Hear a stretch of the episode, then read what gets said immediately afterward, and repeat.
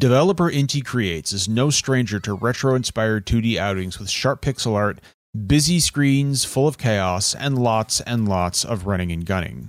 From Azure Striker Gunvolt and Blaster Master Zero to Bloodstained Curse of the Moon and many others, Inti Creates is responsible for numerous games which act as love letters to 2D platformers like Mega Man, including, well, the Mega Man franchise itself, which Inti Creates has worked on.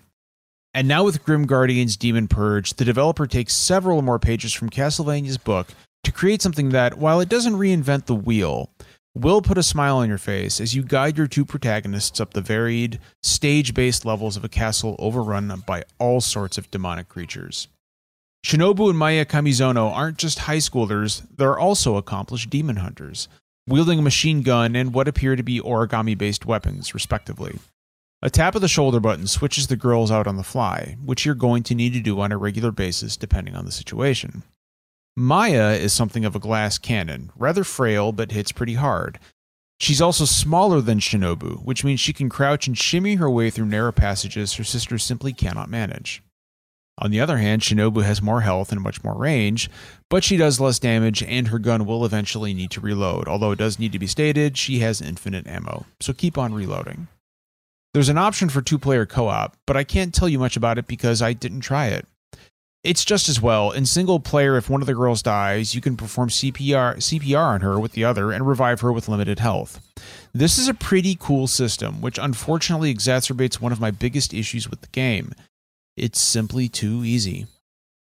Enemies crumple before you after one or two strikes, with only a handful actually taking a bit of effort to slice apart apart from the bosses, which are generally very impressive and do pose varying levels of challenge. Playing on veteran difficulty, I never once saw a game over. After finishing the game, which took about seven hours, I played a few levels on casual difficulty, and aside from unlimited continues, I didn't really notice much difference between the two. Now, this isn't necessarily a bad thing, and of course, not every game needs to have Elden Ring levels of difficulty, but as someone who enjoys a challenge, I was hoping for a bit more. That said, the rest of what's here is great. Inti Creates is no slouch when it comes to great pixel art and character animations, and Grim Guardians is no exception. Lightning flashes outside the castle and illuminating the halls, your character's reflections on the floor, blood sp- splatters on the walls when you dispatch an enemy all add to the extremely cool Castlevania vibes. I felt the character art and UI choices were rather at odds with the actual gameplay visuals, but it's in no way a big deal, and after a few minutes, I honestly stopped thinking about it.